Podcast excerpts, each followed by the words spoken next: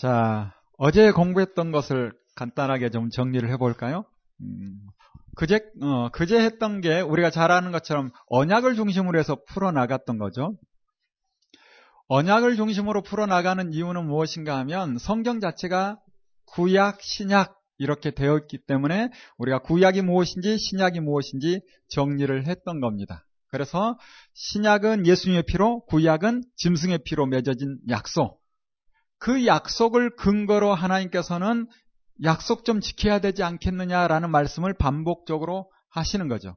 그래서 역사서를 보았을 때 그 역사라는 것도 결국 이미 했던 신의 산 언약을 지켰는가 지키지 않았는가를 중심으로 기록이 되었다라는 것을 알 수가 있죠. 그래서 사사시대 하나님의 약속을 지키지 아니함으로 말미암아 어려운 일이 발생을 했는데 그 어려운 일이 있을 때 조금 의식이 있고 생각이 있다면 예전에 했던 약속을 기억하고 하나님께로 돌아가야 되는데 돌아가지 않는 거예요. 그래서 하나님께서 어쩔 수 없이 조금 더 세게 때리는 거죠. 그때서야 정신 차리고 손 들고 하나님께 돌아오니 하나님께서 사사를 보내서 구원하십니다. 그렇게 근근히 역사가 이어져 가다가 결국 사사 시대 계속 타락의 모습을 보이다가 괜찮은 사무엘이 세워졌는데 오히려 이제 백성들이 타락할 대로 타락해서 지도자가 깨끗하니 부담스러운 거예요. 그래서 지도자를 몰아내고 결국은 하나님이 왕으로 있는 신의 산 언약을 지키는 것 자체가 싫어져 버리는 그런 시대가 된 거죠. 그래서 하나님을 왕의 자리에서 몰아내고 자기들끼리 왕을 삼는 그런 시대가 도래합니다. 그렇지만 하나님께서 포기할 수 없어서 미리 사울을 기름 부어서 세우고 역시 세워진 후에는 사울도 제멋대로 하다 보니 무너지는 것이고 그 후에 다윗이 세워지면서 그나마 좀 잘 되는 것 같지만 결국 다윗도 완전하지 못한 모습을 들여다봅니다. 그 다음에 솔로몬이 세워짐으로 말미암아 하나님께서는 이 지혜로운 솔로몬을 통해서 하나님의 꿈을 이루어 보고 싶어서 성전을 짓게 하고 그리고 지혜와 부와 영광까지 영예까지 주어서 많은 사람들이 솔로몬의 지혜를 들으러 먼 나라에서 올 수 있는 그런 기반을 만들어 줬는데 아쉬운 것은 이때 하나님의 말씀을 전하는 성경 강좌를 했어야 되는데 그렇지 못하고 자기의 지혜만 펼치는 안타까운 현실을 들여다봅니다. 그리고 노년에 가서는 많은 여인들로 인해서 예루살렘 산 앞에 온갖 산당을 지어가지고 예루살렘이 우상 엑스포처럼 만국 종교 박람회장 이러한 현장을 만들어버린 솔로몬. 그 이후에 루오보암이 세워졌지만 열 지파가 반란을 일으켜서 남과 북으로 나눠져 버리죠. 그리고 북이스라엘은 초대왕 여로보암의 죄를 따라 19명의 왕들이 똑같이 여로보암처럼 죄 짓다가 끝나버리는 더 이상 어찌 해볼 수 없는 그래서 아시리아에 의해서 나라가 망하고 마는 안타까운 역사를 우리가 보았습니다. 이런 현장을 보고 남유다가 정신 차리고 우리라도 잘해야 되겠지 해야 되는데 오히려 남유다는 그 모습을 보고 저놈들 저러더니 역시 하면서 교만해지는 거예요. 우리는 그래도 괜찮다. 이런 현장이 지금 우리가 보고 있는 북이스라엘과 남유다의 모습입니다. 그래서 남유다 왕들 그나마 좀 괜찮은 왕들이 잠깐 잠깐 나왔지만 큰 틀에서 보면 그 죄악이 밑바탕에 깔려 있기 때문에 하나님이 원하시는 예전에 했던 신의 산 언약 그 약속으로 돌아가지 못하는 안타까운 현장이 바로 남유다의 모습인 거죠. 그래서 북이스라엘이나 남유다나 크게 다르지 않습니다. 이와 같은 역사를 우리가 함께 보고 있는데 여러분 구약을 읽어가며 이런 고민이 들 수도 있어요. 아니 전지 전능하신 하나님께서 왜 이런 상황이 되는 이 현실 가운데 그냥 보고만 있는가? 하나님이 능력이 있는데 그 능력으로 사람들의 마음을 확 바꿔서 하나님이 꿈꾸는 나라를 스스로 만들 수 있을 텐데 왜 안 하나? 그런 고민 없으세요? 아마 있을 것 같기도 한데 조금 더 구체적으로 우리에게 적용하면 저 사람이 예수 믿었으면 좋겠는데 내 힘으로는 어렵고 기도하죠. 하나님 강권적으로 역사하사 저 사람의 마음을 확 바꿔서 나와 같은 마음을 나처럼 예수 믿게 해주세요. 우리 수없이 기도하잖아요. 어느 때는 이루어진 것 같아. 그런데 모든 사람이 다 또 안 되죠. 이런 현실을 보면 하나님이 능력이 없나 하고 오해할 수 있어요. 성경을 잘 모르는 사람은 정말 오해합니다. 하나님이 능력이 없나? 심지어 한 걸음 더 나아가서 그래 어째 좀 이상하더라 하나님이 어디 있어? 거기까지 생각하는 거예요. 여러분 만약에 하나님께서 어떤 사람의 마음을 강제적으로 바꿔버린다. 그 사람이 믿으려는 의지가 전혀 없는데 하나님의 말씀을 듣고자 하는 마음이 전혀 없는데 그 생각을 강제적으로 바꿔버린다. 그러면 공의로우신 하나님이라 할 수 있는가? 그렇게 부르기가 어려울 겁니다. 능력이 없어서가 아니에요. 하나님께서는 사랑의 하나님이시지만 또 공의의 하나님이시죠. 전지전능하십니다. 능력이 있지만 능력 있다 해서 힘이 있다 해서 그 힘을 마음껏 발휘하는 분이 아니에요. 왜? 하나님이시기 때문에. 왜? 사랑의 하나님, 사랑 자체이기 때문에. 그래서 인격을 대할 때 인격적으로 대하는 거예요. 여러분 힘이 있다 해서 말 안 듣는 어떤 사람을 폭력으로 그 사람을 휘어잡는 사람 있어요? 아니죠. 자녀가 말 안 듣는다 해서 때려서라도 그런데 때려서라도 말을 안 듣는 그 자녀를 강제적으로 집에 가두어서 뭐 머리카락을 자르기도 하고 뭐 휴대폰을 버려버리든지 뭐 다양한 방법을 쓸 수 있지만 한계가 있는 거예요 한계가. 하나님께서 능력이 없어서가 아니라 우리를 인격적으로 대하시고 또 처음부터 그렇게 하기로 작정하신 것 같아요. 처음부터 그렇게 하기로. 아니, 죄가 들어오지 않도록 하지. 어떤 사람 그래요. 만약에 그렇게 생각한다면 우리를 로봇으로 만들었으면 좋았을까라고 고민도 해봐야 돼. 프로그램 돼가지고 그 프로그램대로 우리가 움직이는 게 과연 복일까? 그래서 우리가 인간이라는 것은 하나님께서 우리를 인격적으로 대하시는 거예요. 그러므로, 그러므로 하나님께서 능력이 없어서 사람의 마음을 확 바꾸는 것이 아니라 능력은 있지만 인격으로 접근하시고 인격으로 대하시기 때문에 스스로 깨달아 알지어다. 이 말씀이 성경에 수없이 나옵니다. 스스로 좀 알아라. 내가 이런 환경들을, 이런 상황들 만들지 않느냐. 스스로 좀 깨우치길 바란다. 이분이 바로 우리의 완전하신 아버지 되시는 하나님입니다. 그래서 하나님은 우리를 로봇처럼 짐승처럼 대하지 않는 거예요. 사람으로 하나님의 형상을 입은 사람에게 인격적으로 대하는 거예요. 그래서 구약의 이스라엘 민족의 잘못된 역사를 보면 하나님이 능력이 없어서가 아니라 누구의 문제다? 사람의 문제죠, 사람의. 지도자의 문제고 또 지도자의 말을 들은 백성들의 문제고 지금 이 땅에 일어나는 일도 역시 크게 다르지 않습니다. 모든 문제는 다 누구에게 있다? 사람에게 있다라고 봐야죠. 그래서 잘 되면 누구 탓? 잘 되면 부모님 탓. 잘못되면 누구 탓? 내 탓. 알았어요? 무조건 잘 되면 부모님 탓이로.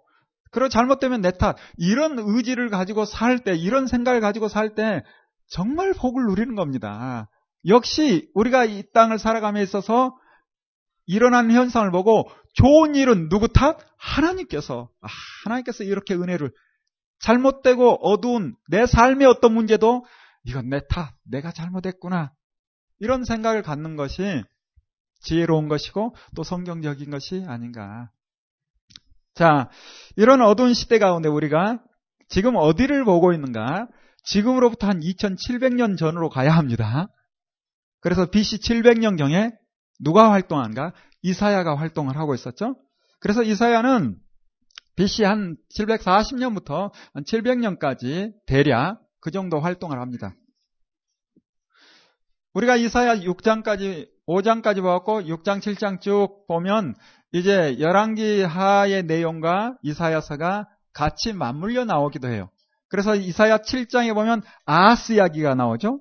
이 아하스 이야기가 어제 이야기했던 것처럼 북이스라엘 왕 베가와 아람 왕 르신이 연합해서 남유다 아하스를 치러 내려왔어요. 이때 이사야가 7장에 보면 아하스에게 신방 가서 제발 좀 두려워하지 말고 하나님을 붙들어라 라고 이야기를 하는데 이 아하스, 아하스가 듣질 않아요. 아니 징조라도 좀 구해봐. 그러면 하나님께서 이적과 기사를 통해서라도 믿게 해줄 거야 라고 이야기하는데도 어찌 내가 징조를 구하리요 하면서 하나님을 높이는 것 같은데 무시하는 거지. 하도 답답한 이사야가 한마디 하죠. 이사야 7장 14절 우리 잘 아는 것처럼 처녀가 아이를 하는데 그 이름이 임마누엘이다 이렇게 말합니다. 그리고 그 아이가 거기서 끝나면 안 돼요. 그 아이가 자라서 선과 악을 분간할 때쯤 되면 아람왕 느신이나 북이스라엘 배강 배가 끝장날 거야. 이 어려운 일 해결될 거야. 그런 뜻입니다. 굳이 왜 이 말을 꺼냈는가? 자, 정신이 또렷할 때 조금 어려운 이야기를 한번 해보고 싶어서 물론 아시는 분들은 다 알겠지만 어, 이런 이야기를 할 때는 좀 부담스럽긴 해요.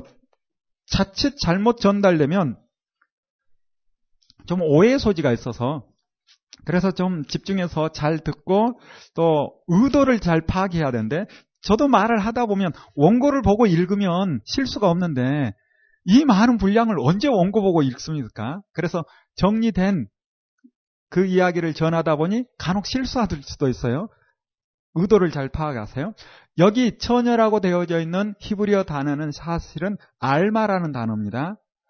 처녀로 보아도 되지만 그냥 젊은 여자로 봐도 크게 문제가 없어요. 지금 지금 이사야가 아하스에게 이야기할 때 처녀가 잉태해서 아이를 낳을 거야. 이게 의도가 아니라 어떤 여자가 아이를 낳았는데 그 아이가 자라서 선악을 분간할 때쯤 이 위기는 회복될 거야. 이게 목적이죠. 잘 들으세요. 처녀가 아이를 낳는다. 이게 목적이 아니라 아이가 자라서 선악을 분간할 때쯤 되면 이 문제는 해결된다. 이게 목적이에요. 이게 목적. 자, 아직 신약은 안 갔지만 미리 공부를 해야 합니다. 마태는 예수 그리스도를 예수님이 그리스도, 예수님이 메시아다라는 것을 유대인에게 전하고 싶은 열정이 강한 분이에요. 잘 들으세요. 틀렸다는 게 아닙니다. 열정이. 그러다 보니 구약의 메시아를 예수님이 그리스도다라는 것을 밝힐 만한 어떤 성경 구절이 있으면 될 수 있으면 다 끌어오는 거예요. 다 끌어오는 거예요. 처녀가 잉태하여 아이를 낳았는데 그 이름을 무엇이라 해라? 임마누엘. 임마누엘 뜻이 뭡니까? 하나님이 우리와 함께 계신다. 결국 우리 민족 하나님께서 지키신다. 이런 뜻이에요. 그래서 마태복음 1장인가요? 3장인가요? 헷갈리는데. 뭐 마태복음이 있으니까 마태복음에 마태가 이사야에 있는 말씀을 가져다가 예수님 이야기를 하는 겁니다. 그러면서 처녀가 잉태하여 아이를 낳았는데 그 아이의 이름을 임마누엘 하리라. 그리고 임마누엘의 뜻이 무엇인지 해석하죠. 그런데 이제 안티 그리스도인들, 안티 기독교인들이 이 마태복음에 있는 말씀을 가지고 공격을 하는 거예요. 그 공격은 뭔가? 히브리어를 봐라. 원래 처녀라고 하려면 בתולה라는 단어를 써야 결혼 안 한 처녀를 더 명확하게 지칭하는 단어다. 근데 알마라는 단어는 젊은 여자 세댁도 알마라고 쓰는 단어다. 그런데 무슨 동정녀 탄생이냐 이런 공격을 해요. 그러니까 그들도 성경을 엉터리로 부분만 보고 공격하는 거죠. 여기에 방어하지 못한다면 우리도 성경을 부분만 보고 말하지 못하는 거예요. 자, 마태가 이사야에 있는 말씀을 끌어다 쓴 이유는 뭘까? 동정녀 탄생에 대한 이야기를 하고 싶었을까요? 제가 볼 때는 아닙니다. 무슨 이야기를 하고 싶은가요? 임마누엘. 하나님이 우리와 함께 하신다. 구약 이사야의 예언이 임마누엘에 대한 하나님이 우리와 함께 하신다. 결국 하나님께서 우리 민족을 지키신다라는 그 예언의 말씀을 그대로 끌어와서 결국 하나님께서 우리와 함께 하사 예수 그리스도가 하나님이시다라는 것을 메시, 어, 마태는 밝히고 싶은 거예요. 이게 더 목적입니다. 그런데 만약에 우리가 성경 말씀을 가지고 다른 사람에게 전할 때 마태복음에 있는 말씀을 가지고 동력녀 탄생을 이야기하다 보니까 그들에게 빌미를 제공한 거예요. 여러분 그 말씀 아니어도 동력녀 탄생 복음서에 확실하게 드러나잖아요. 그런데 우리가 빌미를 제공한 것도 조금 있습니다. 그래서 성경을 요절만 딱 끌어서 보면 오해할 수 있다는 거예요. 어떤 분위기 가운데 어떤 말씀을 하셨는가 전체를 보고 그리고 마태의 의도가 무엇인지도 생각해 보고 또 마태가 하고 싶었던 이야기가 무엇인지를 생각해 보면 누가 성경에 대해서 이야기를 한다 할지라도 대, 대답할 말이 다 있습니다. 다 했어요. 어떤 부분에 대해서는 모른다. 그것도 대답이 될 수 있어요. 그건 모른다. 그것도 대답이 될 수 있어요. 그렇다 해서 모든 것을 다 아는 것처럼 이야기하는 것도 문제입니다.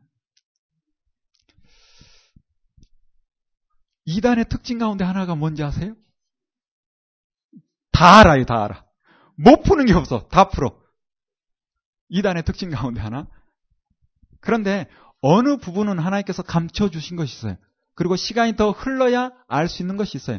그래서 우리가 웬만한 것은 다 설명할 수 있고 설명할 수 없는 것은 어찌 보면 나중에 알 수 있는 것이 있고 또 하나 그렇게 중요하지 않을 수도 있고 자 이렇게 우리가 이사야서 보면서 7장에 실제 그 시대에 있었던 일을 기록을 하고 계속해서 이사야의 말씀이 이어지다가 13장부터 23장까지인가요? 주변 나라에 대한 멸망을 경고를 길게 한 다음에 계속 더 이어지다가 이제 36장부터 39장까지 벌써 시간은 조금 더 흘러서 BC 한 700년 히스기야 시대를 이야기를 하고 있습니다.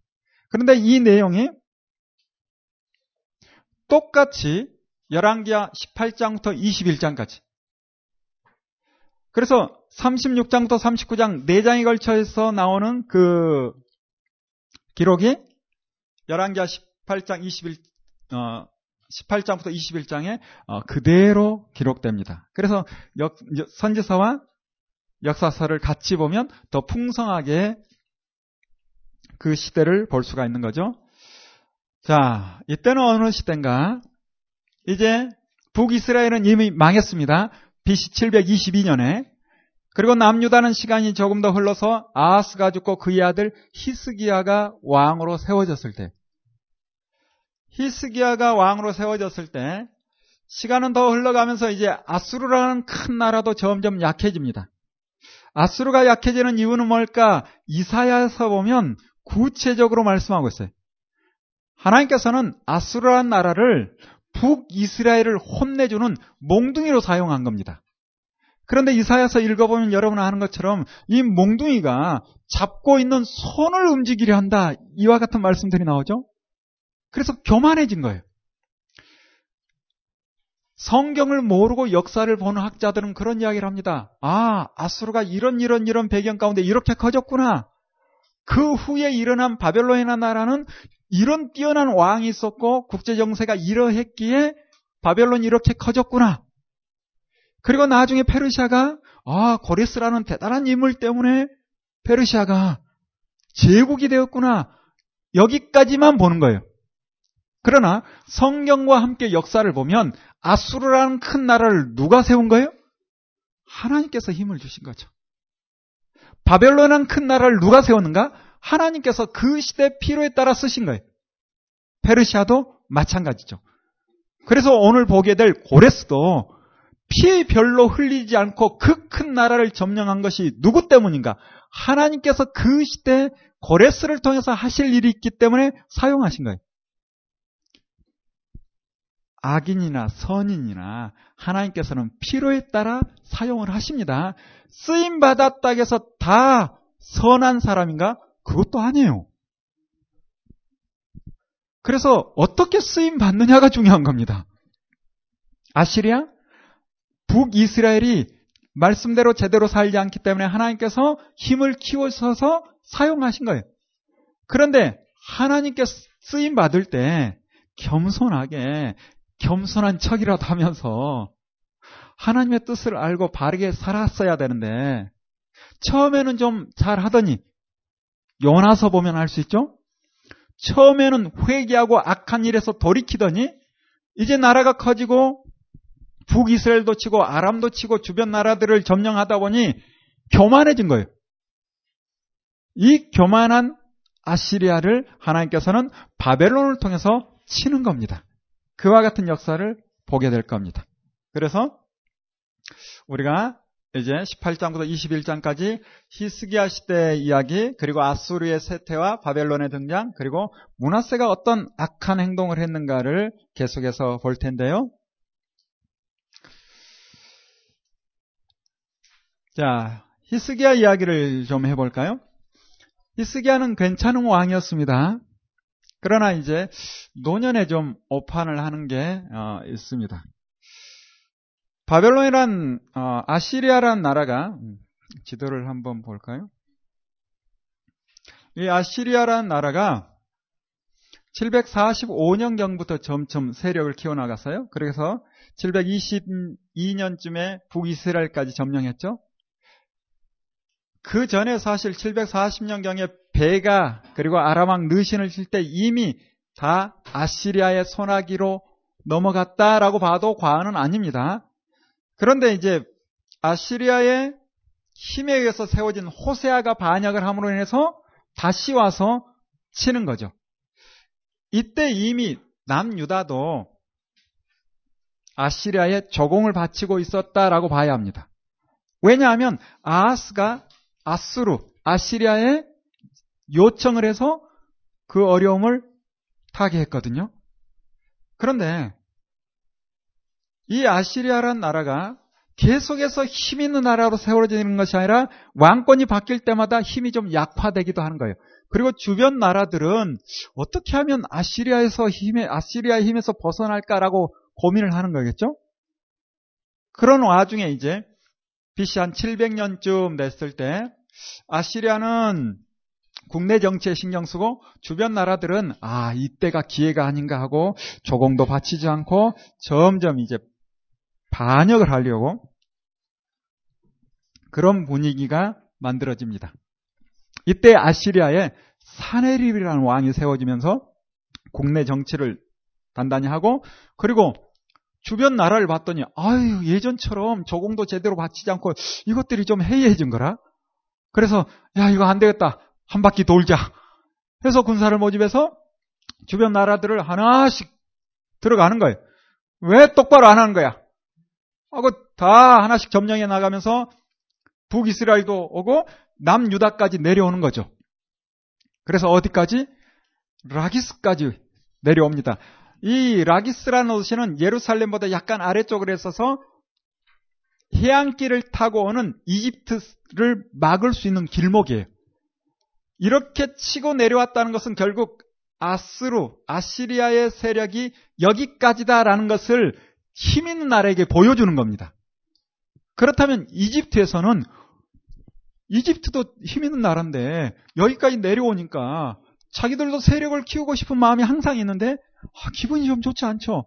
그런데 아수르가 라기스에 딱 진치고 이집트 오는 것을 방어를 하면서 그리고 다시 이제 남쪽 유다 땅들을 점령하는 거예요.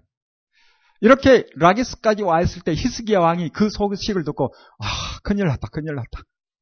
뭐 싸우면 이거 무조건 지는 거니까. 그래서 급하게 사람을 보내서 도대체 우리가 얼마나 드리면 그냥 가실래요? 라고 이야기하니까 이놈들 그동안 안 준 것도 있으니까 금 30달란트, 은 300달란트 가져와. 그러는 거예요. 뭐 30달란트 금? 뭐 줄만 하겠죠? 한 달란트가 어느 정도인지 알아야 우리가 이게 많은가 적은가 알 수 있어요. 한 달란트는 32kg 혹은 34kg입니다. 한 달란트가 30kg라니까요, 대략. 그러면 30달란트면 몇 킬로? 1톤입니다, 1톤. 금 1톤. 이건 뭐, 그냥 쉽게 구할 수 있는 것이 아니죠. 은은 10톤. 그런데 히스기야가 얼마나 겁이 많았는지, 그걸 금방 모아요.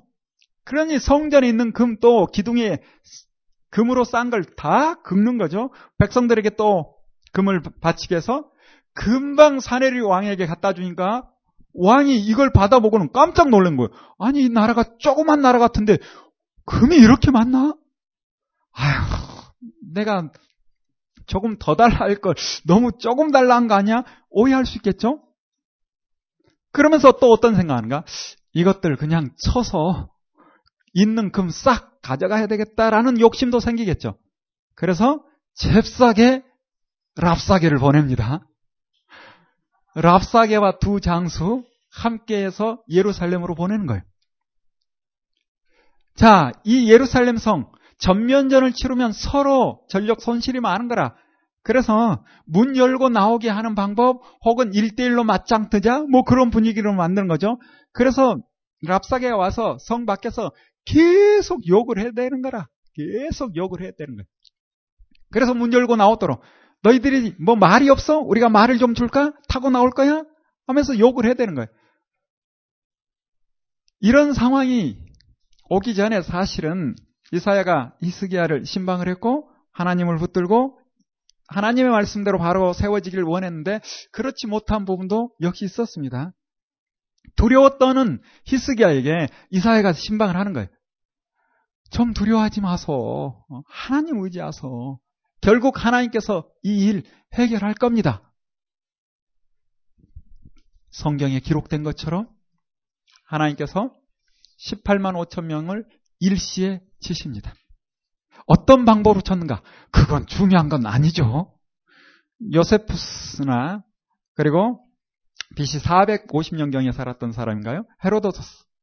그 역사가도 이와 같은 사건에 대해서 기록에 남깁니다. 뭐 각자 뭐 흑사병이니 쥐떼가 와서 어떻게 했니 여러 가지 이야기가 있지만 결국 큰 틀에서 누가 하셨다?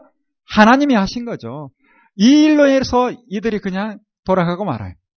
이때 히스기야가 이제 힘이 난 거지. 자기가 한 건 실은 없는데도 일단 이 큰 나라 아스루가 와서 예루살렘 라기스 와서 그냥 돌아갔으니 힘이 난 거예요. 또 놀라운 사실은 이 소문이 막 퍼져나가겠죠? 그리고 소문은 소문을 더해서 히스기야가 세다더라 뭐 이런 이야기도 나올 수도 있고 히스기야가 나가서 18만 5천을 한 번에 쓸어버렸더라 뭐 이런 얘기가 나갈 수도 있는 거죠. 이와 같은 소문이 바벨론에 들린 겁니다. 이 바벨론이라는 나라도 아수르의 속국처럼 저공을 바치고 총독이 상주에 있었어요. 그래서 이 바벨론 나라도 언제든지 독립을 하고 힘을 키우고 싶은데 예루살렘에서 이와 같은 일이 있었다 하니까 와 예루살렘 힘 센가 보다. 한번 가봐야 되겠다. 도대체 어느 정도 힘이 있는지 할 수만 있으면 동맹도 맺고 그런 생각을 했던 것 같아요. 그래서 바벨론에서 예루살렘까지 사람들이 옵니다. 이때 히스기야가 기분이 얼마나 좋았는지 해서는 안 되는 일까지 하는 거죠. 그러면서 보물창고랑 보여주면서 아직도 뭐 보물 많다 뭐 그렇듯이 결국 바벨론에서 온 이유는 뭘까? 여러 가지 목적이 있겠지만 구체적인 것은 과연 이들의 힘이 어느 정도인가 이거 보고 싶지 않겠어요? 힘이 세면 우리가 좀 고개를 숙이고라도 이들의 힘을 근데 힘이 별로면 뭐야 이거 별거 아니네. 그런데 보물 많으면 오 이거 가지러 와야 되겠다.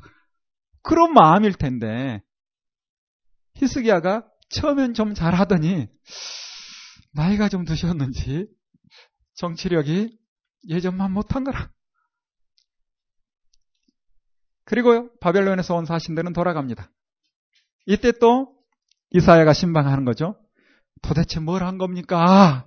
했더니 우쭐해가지고 저 먼 나라 큰 나라 바벨론에서 아이고 사람을 나에게 보내서 하면서 우쭐대는 거예요. 뭘 했는데요? 아 내가 뭐 이것저것 다 보여줬지. 아니 왕이시 어찌하여 이럽니까?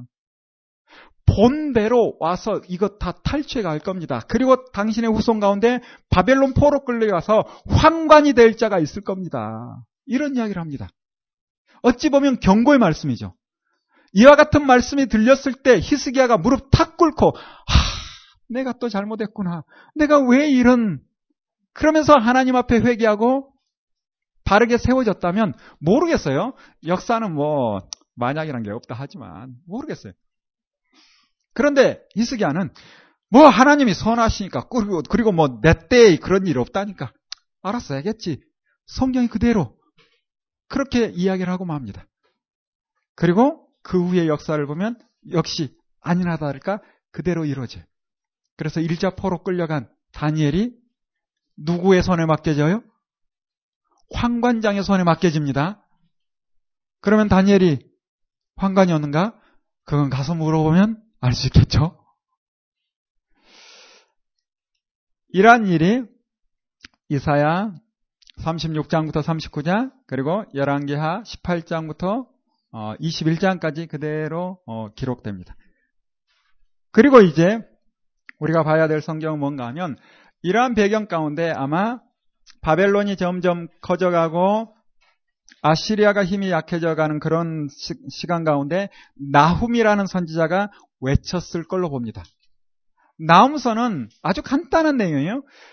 역사를 그 역사적 배경을 알면 쉽게 이해할 수 있는 것이 바로 라움서입니다. 니느웨가 망한다는 이야기를 하고 있어요. 아시리아가 망한다라는 이야기를 합니다. 자, 나움서를 보고 그리고 이제 열왕기야 마지막까지 한번 쫙 정리하고 그 시대에 활동했던 선지자 스바냐, 하박국, 예레메, 에스겔을 다시 과거로 잠깐 돌아와서 보면 훨씬 쉽게 볼 수가 있을 텐데 아시, 아스루란 나라는 지금 현재 발견되는 여러 문헌들을 통해서 보면 아주 악한 나라였어요. 얼마나 악한 나라였는지 그 비문에 발견된 문구들을 보면 이렇게 악한 나라가 있나 할 정도로 그런 비문들이 발견되고 있습니다. 제가 그 성경과 5대 제국에 있는 어, 글귀더라고요. 그래서 여러분에게 잠깐 소개를 해드리면 아수로 기념비에 적혀 있는 글귀입니다. 나는 귀족들의 껍질을 벗겼고 3천 명의 포로들을 불에 태워 죽였다. 이게 이제 자랑인 거라. 왕이 내가 이런 일을 했다라는 거. 나는 한 명의 포로도 남겨두지 않았다. 나는 그들의 손과 발을 자르고 코와 귀를 베어내기도 하였다.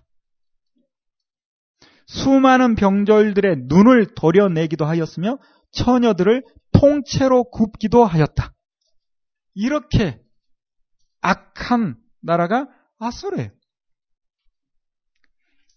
요나 선지자가 외쳤을 때 회개하고 악한 일에서 돌이키더니 시간이 지나고 나라가 힘이 세지니까 얼마나 악해지는지 이런 이야기도 있습니다. 축구의 시작이 영국이라고 이야기도 하기도 하는데 사실은 아스루다라는 이야기도 있어요. 왜냐하면 그랬대요. 전쟁을 치르고 이기면 적군의 장수의 목을 베서 그 머리통으로 차고 다녔대. 그 머리통을 차고 다녔대. 그렇게 이야기하는 학자도 있습니다. 이만큼 아스루가 악한 민족이라. 이렇게 악한 나라를 하나님께서 오래 둬서는 안 되는 거죠. 그랬다가는 남유다까지 끝장날 수 있고 그러면 믿음의 사람들은 찾아보기 어렵고 하나님께서는 강제적으로 사람의 마음을 확 바꿔서 믿음의 사람을 세울 수 있는 게 아니니까 그렇게 하지 않기로 작정하셨으니까 보호해야 되는 거예요. 그래서 아스루를 내리고 바벨론을 키우는 겁니다. 그리고 나옴이라는 선지자는 아수르가 망할 것이다 라고 외치는데 나옴서에 보면 물이 범람해서 망할 것이다 이와 같은 말씀이 나오고 있어요. 실제 그런가? 역사가 그렇습니다. 그래서 이제 바벨론이라는 나라가 점점 힘을 키워가는데 시간은 조금 더 지나서 BC 625년 어떤 날? 625 외우기도 좋죠? 625년에 우리가 잘 아는 아주 친근한 바벨론 왕이 있죠? 누부갓네살. 누부갓네살의 아버지 나보폴라살. 이 누부갓네살의 아버지 나보폴라살이 625년에 독립을 선언합니다. 그러면서 이제 아시리, 아수르, 아시리아와 전쟁이 벌어지기 시작하는 거죠. 그래서 바벨론이 이제 아수르를 치기 시작하는 거예요. 이렇게 치고 올라가는데 아수르의 수도라 할 수 있는 니누에를 언제 점령하는가? 612년, BC 612년에 점령합니다. 그런데 나움서에 있는 말씀 그대로 실제 이 니누에를 침해에 있어서 물이 범람하는 사건이 일어나요. 고대사의 이 수메르 지역의 문화라는 것은 결국 큰 강이 있기 때문에 문명이 그래서 아수르는 티그리스 강을 끼고 있고 바벨론은 유프라데 강을 끼고 있는데 티그리스 강을 끼고 니느웨라는 성도 세워져 있는 거예요. 그래서 그들이 이 성을 방어를 하고 있고 바벨론은 공격에 들어갔는데 이 티그리스 강 상류에서 폭우가 내렸는지 큰 물이 쓸어버려요. 그걸 몰랐던 거지 아수르는. 그래서 큰 물이 쓸어버려서 그 진지가 무너져 버리고 그 틈을 타서 바벨론이 아수르를 점령합니다. 그래서 나오면서 있는 말씀 그대로 일어나는 거죠. 뿐만 아니라 이렇게 큰 나라, 특별히 수도는 다시는 반역하지 못하도록 돌 위에 돌 하나 남지 않도록 무너뜨리는 겁니다. 반역하지 못하도록. 그래서 무너뜨리고 나니까 그 후에 티그리스 강이 또 범람할 때가 있었겠죠? 그리고 오랜 시간 또 범람할 때가 있었겠죠? 그러다 보니 니누의 성이라는 곳이 완전히 평토장, 흙으로 덮어버렸어요. 얼마 동안? 약 2000년 이상. 이렇게 덮여 있다 보니 심지어 성경을 공부한다는 학자 가운데도 좀 자유롭게 공부하는 학자들은 그래 어째 연하서가 좀 이상하더라. 나오면서 이것도 무슨 교훈이겠지. 연하서도 교훈이겠지. 왜? 니누에라는 성이 없으니까. 발견되지 않으니까. 2000년 넘게. 그러다가 1825년 그리고 1840년경 실제 니누에가 발견됐습니다. 지금은 사진뿐만 아니라 영상으로도 니누에 성이 규모가 어느 정도 있는지 다 나와요. 그래서 둘레가 한 50km 되나요? 엄청난 니누의 흔적이 발견되고 있습니다. 우리가 역사와 성경을 함께 알면 성경의 이야기가 뜬구름 잡는 이야기가 아니라는 것을 알 수 있어요. 이와 같은 사실을 이야기를 해주면 젊은 친구들이 얼마나 좋아하는지. 여러분 교회 안에 청년들이나 학생들 성경 이야기하면 무슨 신화 이야기하는 것처럼 오해할 수 있습니다. 역사와 동떨어진, 이야기처럼 생각해요. 그렇게 생각하는 이유가 그들에게 문제가 있는 것이 아니라 어찌 보면 나와 같은 목사에게 문제가 있는 거지 뭐. 그렇게 이야기를 했으니까. 역사를 배제하고 이야기를 하다 보면 뜬구름 잡는 이야기가 되는 거예요. 그러나 오바데아서를 이야기할 때 페트라 영상을 좀 보여주면서 이야기를 한다면 나옴을 설교할 때 니누의 성의 영상 지금 유튜브에 또 인터넷 자료 보면 다 나오거든요. 그러한 자료를 좀 보여주면서 역사적 현실과 함께 또 여러 책들을 소개하면서 이야기를 한다면 아 성경이 사실이구나 알고 있는 게 확인되는 거예요. 그냥 어렴풋 아는 게 확인되는 거예요. 이런 이야기를 들으면 나훔서 설교할 만 하겠죠?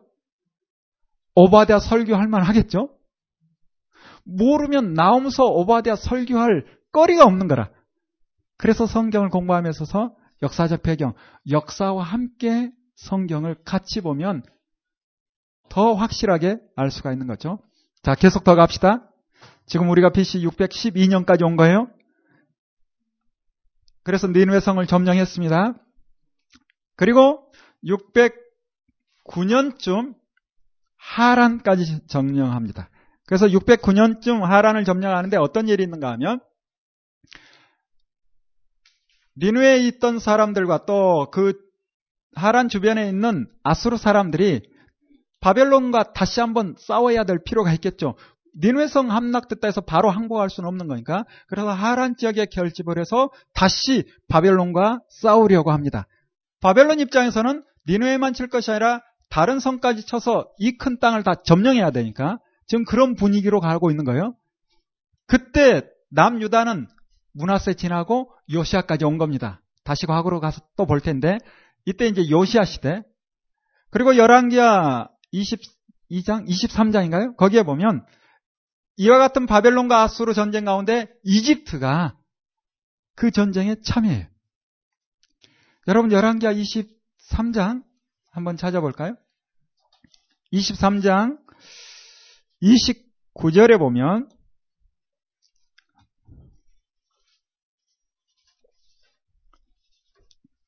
요시아 당시에 이집트 왕 파라오 누구가 아수르를 치고자 하여 유브라데 하수로 올라감으로 요시아 왕이 나가서 막았다라고 기록하고 있죠.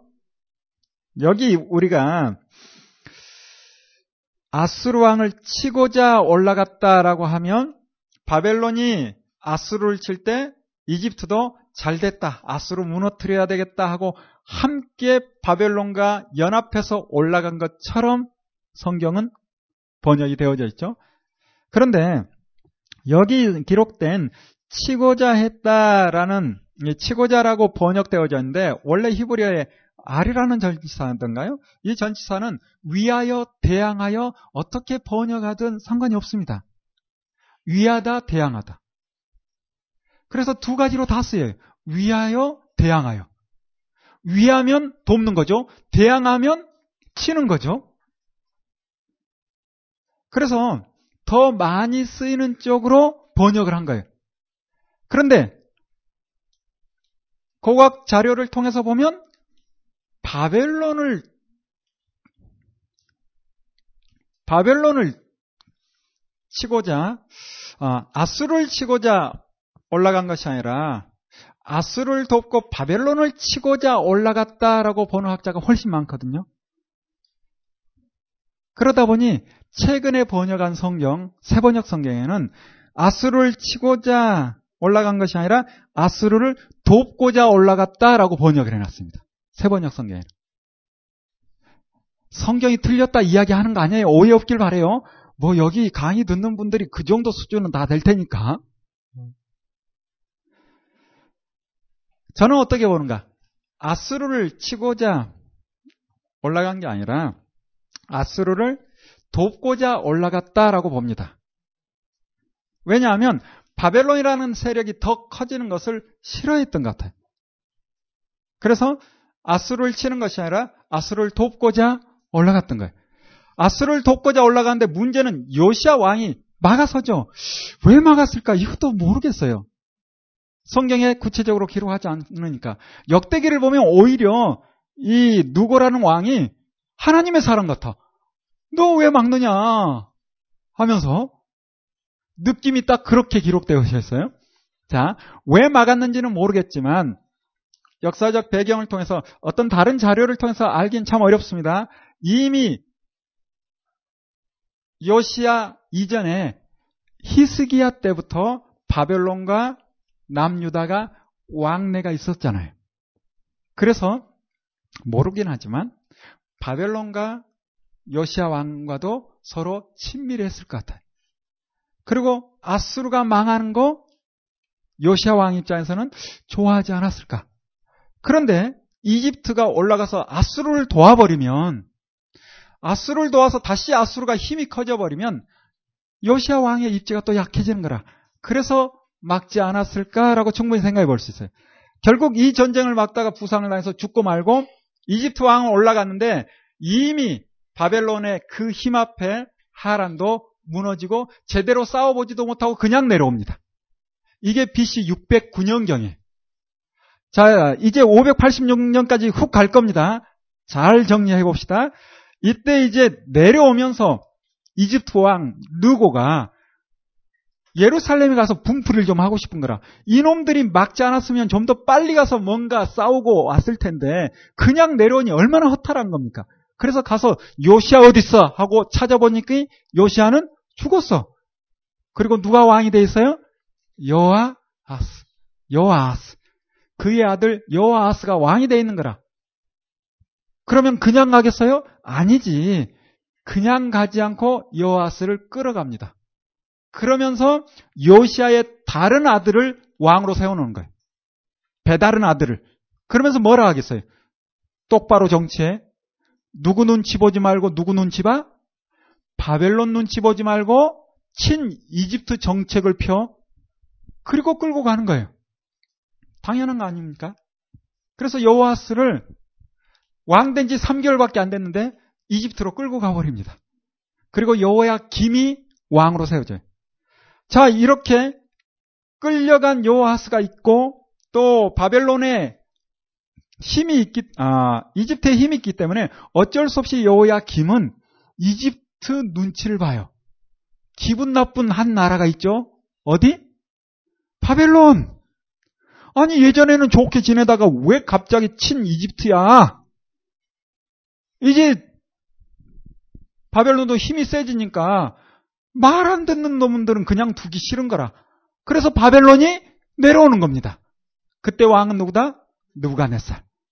그래서 느부갓네살이 내려와서 여호야 김왕 앞에 아니 왜 예전처럼 안 하는 거야? 당신 선조들은 잘했는데 우리 친하게 지냈잖아. 좀 똑바로 잘 합시다. 어? 내가 당신은 끌어가지 않겠어. 그런데 왕족들 좀 데려가서 교육 좀 시켜서 우리는 아수르처럼 그렇게 심한 정책 안 펴. 아수르는 민족 말살 정책을 폈지만 우리는 인재 등용 정책을 펴는 거야. 조경호 목사님이 그렇게 이야기를 하더라고요. 아, 굉장히, 아, 좋은 건 다 가져다가 여러분에게 드리면 되는 거지. 그렇지 않아요? 네. 그래서 너희들 그 귀한 인재 우리가 데려가서 바벨론은 큰 나라 쓸 테니까 대신 친 바벨론 정책을 펴. 이렇게 요청을 하는 거예요. 그래서 여우야 김왕이 뭐 힘이 있습니까? 그리고 들어보니 뭐 아수르보다는 괜찮고. 그래서 1차 포로로 다니엘과 그의 친구들을 해서 한 2천명, 3천명 끌려갑니다. 이게 언제다? BC 606년 혹은 605년. 자, 이렇게 끌려갔는데 문제는 시간이 좀 지나다 보니 이 여호야 김 왕이 친 바벨론 정책을 펴다가 시간이 조금 지나다 보니 마음이 어디로 또 기우는 거예요? 그렇죠. 이집트로. 여호야 김뿐만 아니라 함께 있는 대신들도 항상 의식적으로 우고는 어디다? 이집트다. 그게 의식적으로 있는 거예요. 그래서 이집트 정책을 그쪽으로 쏠려 나가는 겁니다. 이런 가운데 이제 여우야김은 죽고 누가 세워지는가? 여우야긴 왕이 세워지는 거예요. 그래서 여우야김이 11년 통치하고 여우야긴이 세워졌는데 여우야긴 왕 된 지 3개월 만에 바벨론에서 아이고 이것들 도저히 안 되겠다. 왜?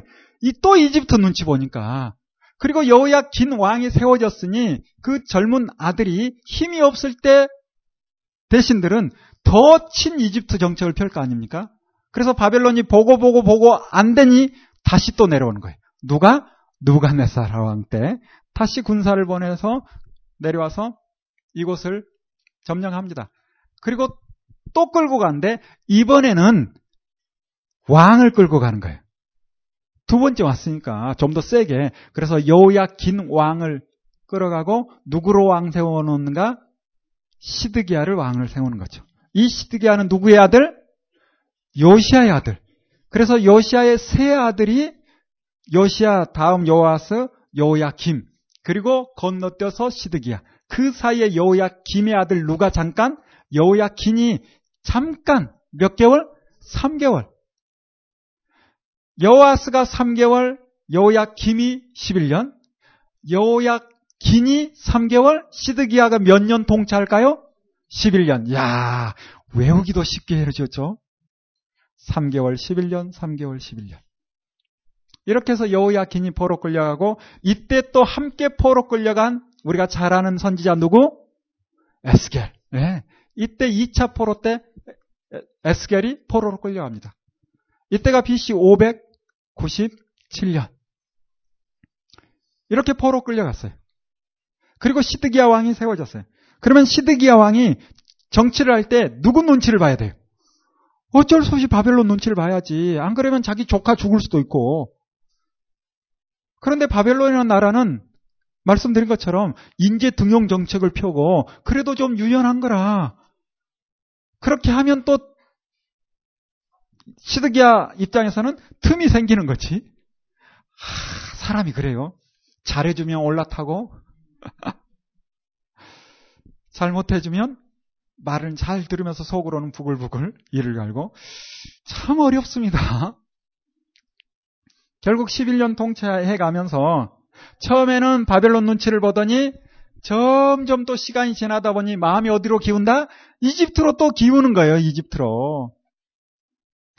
이와 같은 북이스라엘 상황과 별반 다르지 않는 남유다의 모습. 이런 일이 있을 것을 이미 하나님은 아시고 끊임없이 이집트 의지하지 말고 주변 큰 나라 의지하지 말고 누구 의지해라? 나를 의지해라. 하나님 잘 되자고? 아니, 너희들이 잘 되는 길이 그거다라고 이야기를 하는데도 말을 안 들어요, 말을. 그리고 실제 그 당시에 바벨론에서 주둔한 군사들이 있었는데 이집트에서 힘을 좀 키우더니 예루살렘 쪽으로 오는 거라. 그러니까 바벨론 주둔 군사들이 깜짝 놀래가지고 부려부려 다 도망가 버려요. 그걸 보고 또 시드기야가 역시 이집트야. 그런 생각을 하는 겁니다. 결국 이 일 가운데 친 이집트 정책을 펴니 바벨론의 느부갓네살 왕이 더 이상은 안 되겠다. 하, 이들 그대로 둬서는 안 되겠다. 그래서 또 내려옵니다. 1년 6개월 예루살렘 성을 에워싸는 거죠.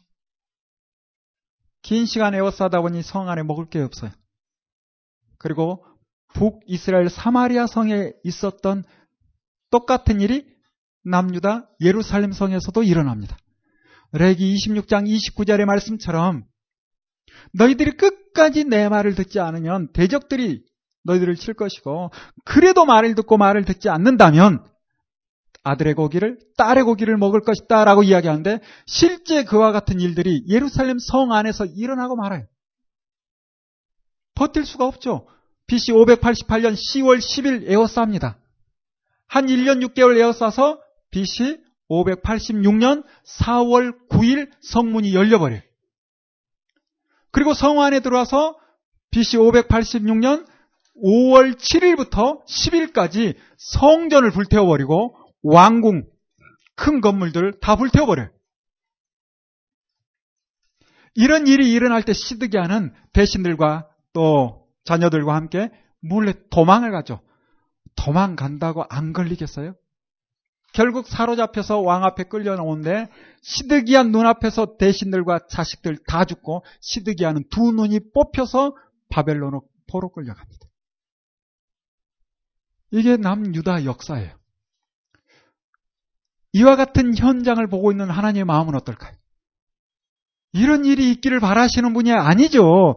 그런데 끝없이 하나님의 말씀을 떠나 자기 욕심을 따라 사니 하나님도 도와줄래야 도와줄 수 있는 방법이 없는 거예요. 이와 같은 역사. 이런 참혹한 일이 일어나기 전에 하나님께서는 이와 같은 일이 일어나지 않기를 바라는 마음에 누구를 보낸다? 선지자를 보내는 거죠. 그 선지자가 누구다? 스바냐, 하박구, 예레미야, 에스겔입니다. 이와 같은 선지자가 와서 이야기를 하는데도 듣지 않아요.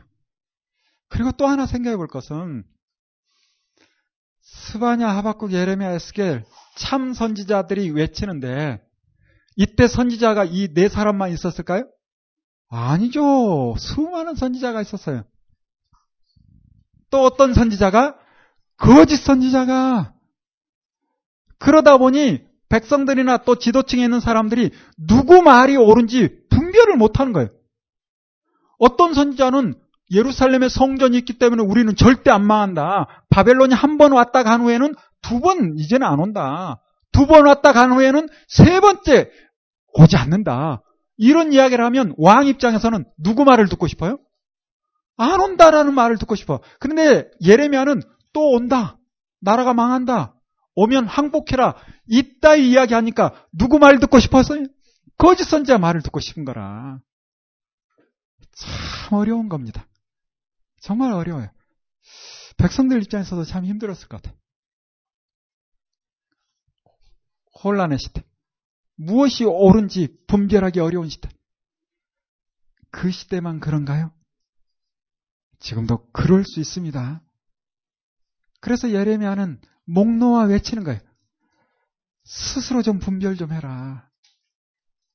악한 것을 좋게 여기는데 결국 어찌하려고 이러느냐 외치는 거예요. 지금 이 시대 잘못되어져 있는 많은 일들 여러분 눈으로 보고 잘 알고 있잖아요. 그렇다면 나라도 내 주변이라도 내가 아는 사람에게라도 하나님의 말씀이 이러하다라고 바르게 전할 수 있는 사람들이 더 세워져야지 다 그러니까 그러려니 하고 휩쓸려 가다 보면 그 결국은 장담 못 합니다. 그래서 우리가 말씀을 통해서 그 시대만 볼 것이 아니라 결국 이 시대를 봐야죠. 내 자신을 봐야 되고 우리 주변을 봐야 될 필요가 있는 겁니다. 자, 이제 우리가 선지서를 같이 볼 텐데요. 아, 선지서 보기 전에 11개 22장부터 조금 더 볼까요? 요시아의 멋진 개혁 이야기도 좀 해야 되고 문화세 이야기도 좀 해야 될 필요가 있긴 한데 예, 11개 21장으로 가서 좀 봅시다. 20장까지는 히스기야 이야기로 기록되고 있고 21장에서 드디어 이제 히스기야의 아들 문하세가 세워집니다. 그런데 문하세가 나이가 12세다라고 기록하고 있죠. 잘 아는 것처럼 히스기야가 죽을 병에 있었는데 15년 연장받았고 그때 문하세가 태어났다라는 것이 어, 알 수 있죠. 그런데 이 문하세가 얼마나 악한 왕이었는지 21장 10절을 보면 여호와께서 그중 모든 선지자들로 말씀하여 가라사 때 유다 왕 문하세가 이 가증한 일과 악을 행함이 그 전에 했던 누구보다 아모리 사람의 행위보다 더욱 심했다. 이미 레기 18장에 말씀하고 있죠. 그 땅에 있는 아모리 사람들보다 아모리 사람들처럼 행동하면 너희도 망할 것이다. 그런데 문하세 때는 아모리 사람보다 더 심했다라고 표현합니다. 뿐만 아니라 16절에 가서 보면 문하세가 여호와 보시기에 악을 행하여 유다로 범하게 한 그 죄 외에 또 무지한 자의 피를 심히 많이 흘려 예루살렘 이가서부터 저가까지 가득 예루살렘이 피로 강을 이루었다는 거예요. 바른 말 하는 사람 다 죽였답니다. 문하세가 유대인들이 보는 탈무드라는 책을 통해서 보면 이때 이사야가 톱으로 켜져서 순교했다라고 이야기합니다. 여러분 이사야 하면 언제부터 활동했는가? 이 문하세 아버지 히스기야 그리고 할아버지 아스 그러니 이사야는 민족의 어른이에요. 그런데 이 젊은 문하세가 그 민족의 어른 이사야를 산채로 톱으로 켜서 죽였다. 그리고 수많은 사람들을 문하세가 죽였답니다. 이런 일이 발생하다 보니 어떤 일이 일어나는가? 바른 말 하는 사람들은 더 줄어드는 거예요. 왜? 그 힘 앞에 누가 바른 소리 할 겁니까? 그 무서운 정치, 바른 소리 하기가 쉽지 않죠? 이래서 이제 남유다는 헤어나올 수 없는 상태로 빠져드는 겁니다. 여러분, 더 놀라운 사실은 이 문하세 손자가 요시아예요. 아몬은 잠깐 왕위에 있다가 바로 한 2년 만인가요? 죽고 말고 바로 이제 그 아몬의 아들 요시아가 왕 되는데 요시아가 8살에 왕 돼. 요시아가 얼마나 멋진 왕인지. 그가 개혁을 이뤄 나가지만 우리가 반드시 봐야 되는 것이 한 사람이 개혁을 이루려 한다 할지라도 백성이 함께 따르지 않으면 어쩔 수 없는 부분도 봐야 합니다. 그걸 보지 못하고 그 단면만 보면 오해할 수 있어요. 자, 문하세 이야기는 여기까지 보고 22장에 드디어 요시아가 나오죠. 그리고 그가 8살의 왕이 되었다 합니다.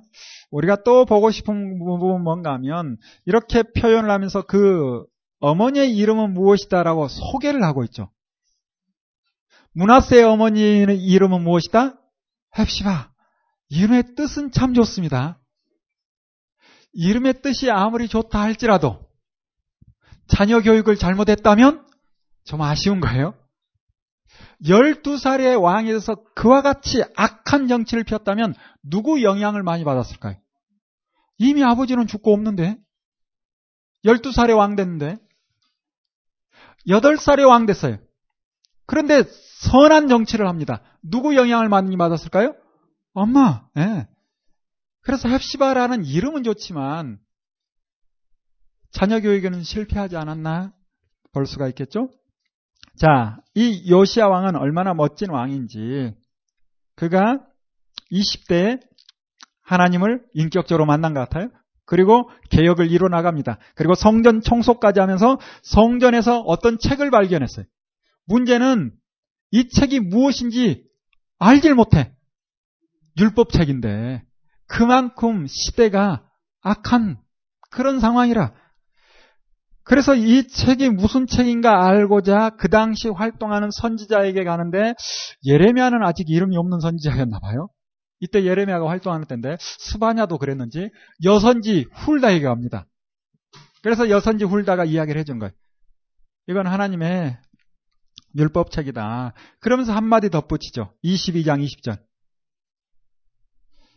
22장 20절에 그러므로 내가 너로 너의 열조에게 돌아가서 평야, 평안히 묘실로 들어가게 하느니 내가 이곳에 내리는 모든 재앙을 너가 눈으로 보지 못하리라 하셨는지라.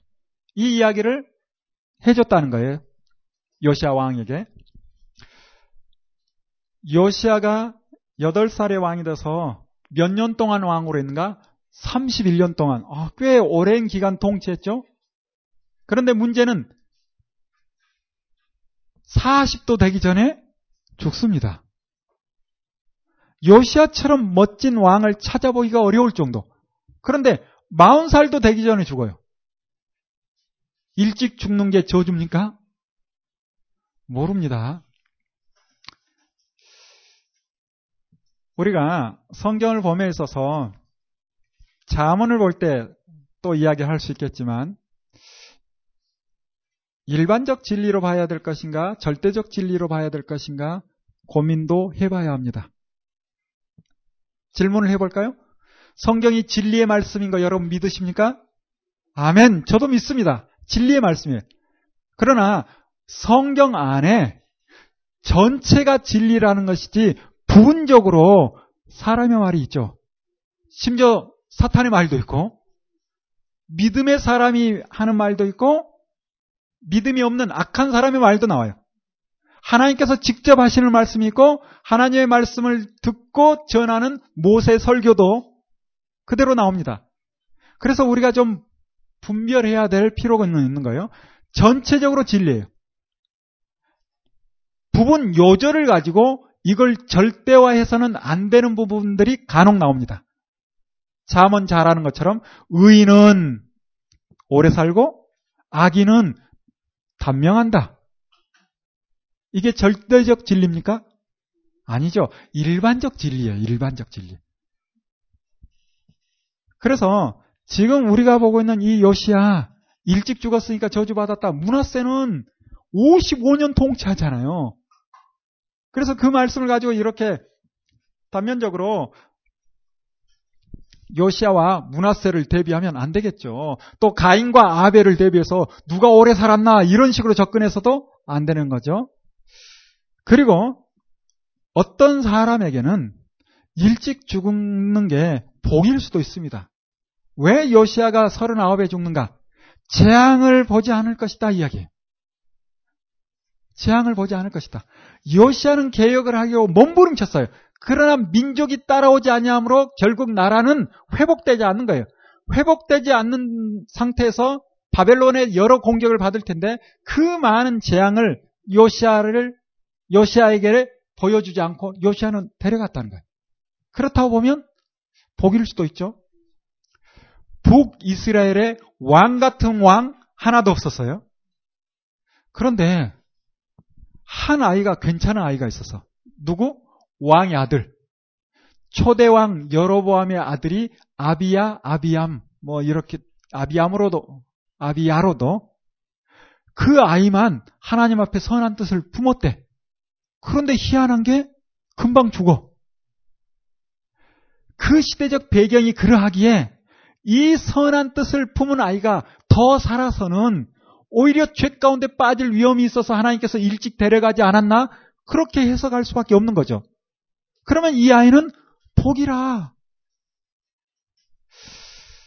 모르겠어요. 제가 과한 해석인지 모르는데 세월호의 그 아이들이 고통스러운 그런 상황이었겠죠. 그러나 그게 또 모르겠어요. 우리는 우리는 우리 판단으로 다 이야기할 수는 없습니다. 어떤 작가가 몇, 멋진 표현을 하더라고요. 이 땅에서 고통스럽게 죽는 어떤 일이 있다면 꼭 해산할 때, 태어날 때 그 고통, 그 고통을 이기고 아이가 태어나듯이 이 땅에서 죽는 것은 하나님의 나라에서 태어나기 위한 한 몸부림이 아닌가. 이런 표현을 하는데, 와, 역시 참 멋지다. 글 쓰는 사람. 그 말이 그 세월호 그 가족들에게 큰 위로가 됐대요. 그 작가가 누군가 궁금하죠? 네, 궁금하면 검색해 보세요. 김지영인가요? 아, 검색을 해보세요. 아닐 수도 있고. 아, 참 그 글을 읽으면서 저도 많은 어, 위로를 받았습니다. 네. 그래서 우리가 이 땅에 일어나는 일을 가지고 그냥 단편적으로 우리가 아는 조그마한 지식을 가지고 이렇다 저렇다라고 이야기하는 거 조심해야 합니다. 지식의 절제를. 지식의 절제를. 그런데 저절로 되는 것이 아니라 더욱 힘써. 다 성경에 나오는 말씀에 베드로 후서에 이렇게 요시아가 멋진 삶을 사는데 그는 재앙을 보지 않고 죽을 것이다 라고 말씀하고 있어요. 그리고 23장부터 종교 개혁을 이루어 갑니다. 그리고 23장 25절에 보면 여시아의 평가가 나오는데 여시아와 같이 마음을 다하며 성품을 다하며 힘을 다하여 야, 참 멋진 말이 이어지고 있죠. 여호와를 향하여 모세의 모든 율법을 온전히 준행한 임금은 여시아 전에도 후에도 그와 같은 자가 없었더라. 다윗보다 더 멋진 왕이 아니겠습니까? 그런데 26절이 이제 문제라. 여기서 읽고 끝내버리면 좋겠는데 26절에 이어지는 말씀이에요. 그러나 여호와께서 유다를 향하여 진노하신 그 크게 타오르는 진노를 돌이키지 아니하셨으니 누구 때문에? 문하세가 여호와를 경록케 한 그 모든 경로를 인함이라 이야기합니다. 문하세가 언제적 사람이에요? 벌써 할아버지 때입니다. 대략 한 50년은 지나지 않았을까? 그런데 하나님께서 문하세 때문에 화를 참지 못한다는 거예요. 뭐 우리끼리 얘기했지만 뒤끝 있는 거예요? 하나님께서? 이 부분만 보면 오해할 수 있습니다. 어떤 오해를 하는가? 내가 아무리 잘해도 할아버지가 잘못하면 말짱 도루모. 여러분 기독교가 그렇습니까? 아닙니다. 아버지가 대항하고 잘못할지라도 그 자리에 서지 않으면 고라의 아들들은 살아나는 거예요. 이게 기독교입니다. 이게 하나님이에요. 신명기의 율법 무엇이 나오는가? 부모의 죄를 누구에게 묻지 말고? 예, 이게 기독교예요. 그런데 엉터리 이야기하는 사람이 가게 흐르는 저주를 끊어야 한다. 부분적으로 맞는 게 있어요. 그러나 성경이 아닙니다. 제발 성경을 통해서 분별할 수 있는 눈을 갖춰야 돼요. 긍정의 힘? 아, 좋죠. 그러나 성경은 아닙니다. 부분적으로 봐야 될 게 참 많은데 성경 이상 좋아하는 어떤 사람의 간증? 성경이 아닙니다. 성경 강자? 성경이 아니죠. 해석, 해설하는 거예요. 성경을 통해서 확인해야 돼. 반드시. 내가 아는 부분적인 지식을 가지고 전부인 양 확대 해석해서는 안 됩니다. 이 말씀을 이해하기 위해서는 스바냐, 하박국, 예레미, 에스겔 네 권을 전체를 봐야 이 말씀도 이해가 되는 거예요. 그래서 성경을 전체적으로 보자는 거예요. 부분으로 보면 문하세가 잘못한 일 때문에 요시아가 개혁을 하고 몸부림쳤는데도 안 됐다. 문하세 죄 때문에 요시아의 개혁 그리고 백성들이 하나님 앞에 돌아왔는데도 하나님께서 치셨다. 오해할 수 있는데 아니라는 거예요. 요시아만 몸부림쳤습니다. 백성들은 하는 척 한 거예요. 백성들이 마음을 다하여 요시아처럼 돌아왔는데 왜 하나님이 진노하겠습니까? 그런 하나님 아니에요. 그래서 하나님이 얼마나 답답한지 에스겔을 통해서 하시는 말씀이 있어요. 야 이놈들아 너희 부모의 이가 싫다고 너희의 이가 싫은 줄 알아? 아니야. 왜 그따위 소리 하는 거야? 부분적으로 알고 이런 소리 하는 포로 끌려온 사람들이 많았거든요.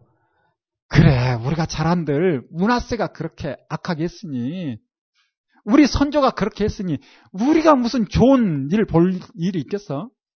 이런 소리 하니까 하나님이 못 참는 거예요. 각각 그 죄를 따라 나는 묻나.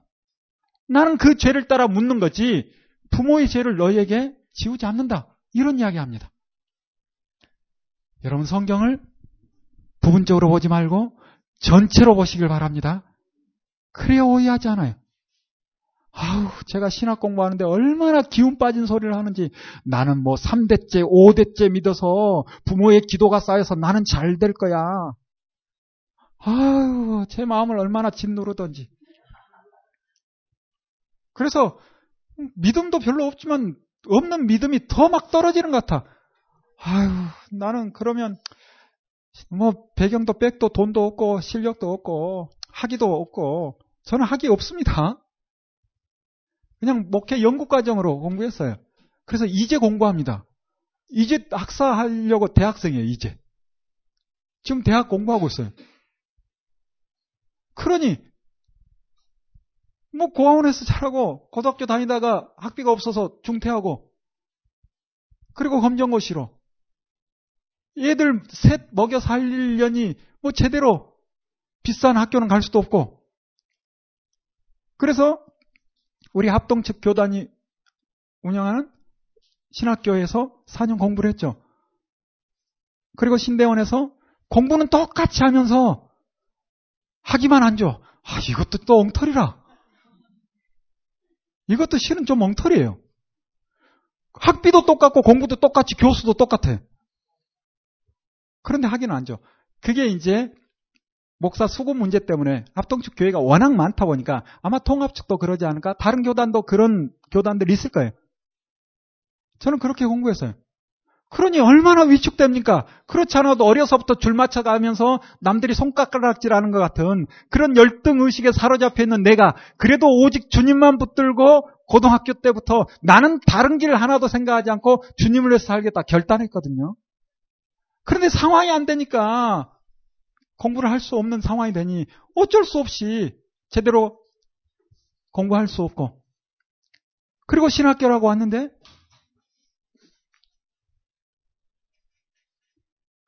체풀할 때 어떤 목사님들 간혹 그런 얘기를 하는 거라. 그러니 힘을 얼마나 빼놓는지. 한때 또 열풍처럼 가게 흐르는 저주, 이게 책에 도서 목록으로 올라와 가지고 있는 거예요. 제 속을 박박 긁는 거라. 그래서 제가 첫 장 흰 그 면에 에스겔에 있는 말씀을 쭉 썼어요. 누가 보든 안 보든 볼 때 이거 먼저 읽고 봐라고. 그리고 깨어났어요. 속상해서 내가 뭘 많이 아는 것도 아니고. 그래서, 아, 나는 졸업하고 목회해도 그냥 몇 사람, 그리고 나나 잘, 뭐 그런 마음으로. 아유, 웬걸, 웬 은혜인지, 웬 은혜인지. 나만 바로 서면 하나님께서 나를 통해서 일하십니다. 부모의 과거에 이게 무슨 의미가 있어요? 하나님이 그런 분 아니거든요. 그게 다 어렴풋 생각하는 미신, 샤머니즘적인 사고, 이게 기독교 안에도 들어와서 엉터리를 가지고 나는 몇 대째 기독교 집안이기 때문에 이런 일을 한다라고 개강 수련 때 외쳤던 바람을 확 일으켰던 결국은 우리 합동교단에 참 안타까운 일들을 만드는 그만 이야기할게요.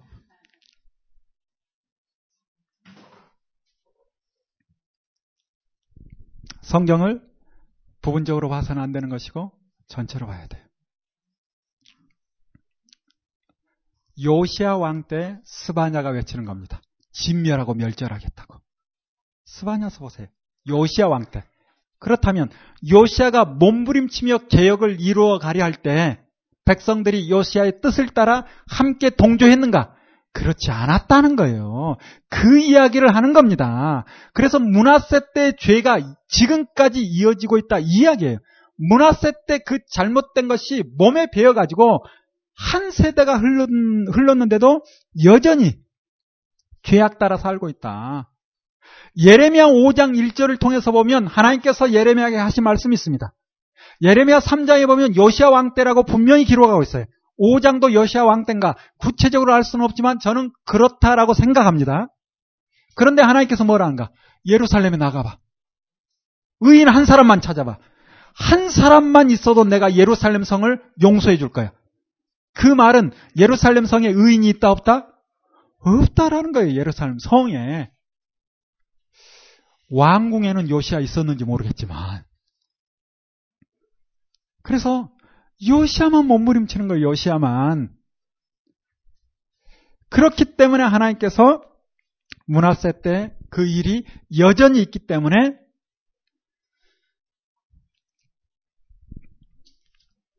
그 진노를 돌이키지 아니하시는 겁니다.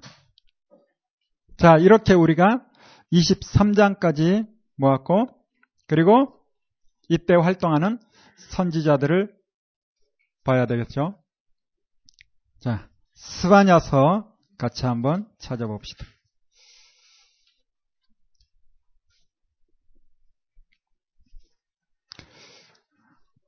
스바냐 1장 1절을 보면 언제 활동했는지를 기록을 하고 있습니다. 아몬의 아들 유다왕 요시아 시대 스바냐에게 임한 여호와의 말씀이라 라고 말씀하고 있죠. 누구 시대 때? 요시아 시대 때. 2절부터 18절까지 진멸하고 멸절하겠다는 말씀으로 계속 이어집니다.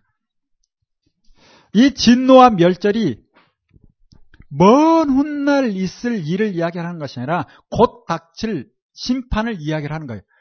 선지서에 있는 말씀이라 해서 먼 훗날 마지막 날 이렇게 보는 것이 잘못된 겁니다. 일단 역사를 통해서 이 말씀이 이루어졌는가 이루어질 일인가 봐야 되는 거예요. 그런데 이미 바벨론이라는 나라를 통해서 이와 같은 일이 이루어졌으니까 이루어지기 직전에 외치는 거예요. 그게 무엇이다? 멸절하고 진멸하겠다라고 이야기합니다. 요시아 왕 때. 요시아가 그렇게 개혁을 하는데 왜? 백성들이 따라오지 않으니까. 그리고 요시아는 재앙을 보지 않고 데려가시고 남아있는 그들에게 진멸하고 멸절하는 그 무서운 재앙이 임하는 거예요. 그런데도 그런 악한 시대인데도 하나님께서는 다 진멸하고 싶지 않아요. 그래도 소수의 사람이라도 숨기고 싶습니다. 누구를 숨겨주는가? 2장 볼까요? 수치를 모르는 백성아 모일지어다 모일지어다. 명령이 시행되기 전 광음이 겨같이 날아가기 전 여호와의 진노가 너에게 임하기 전 여호와의 분노의 날이 너에게 이르기 전에 좀 모여라. 여호와의 규례를 지키는 세상의 모든 겸손한 자들아 너희는 여호와를 찾으며 공의와 겸손을 구하라. 너희가 혹시 여호와의 분노의 날에 숨김을 얻으리라라고 말씀합니다. 그래서 바벨론이라는 칼이 온다 할지라도 하나님을 알고 하나님께 나아오고 공의와 겸손을 구하는 그들은 숨겨줄 거라 이야기합니다. 어디에 숨겨주는가? 바벨론이라는 나라로 데려가는 거예요. 그게 바로 숨김 받는 겁니다. 그런데 끝까지 버티고 안 가겠다 싸우면 다 죽는 거예요. 이게 이제 동시대 활동하는 예레미야 선지자의 말과 똑같이 기록되고 있는 거죠.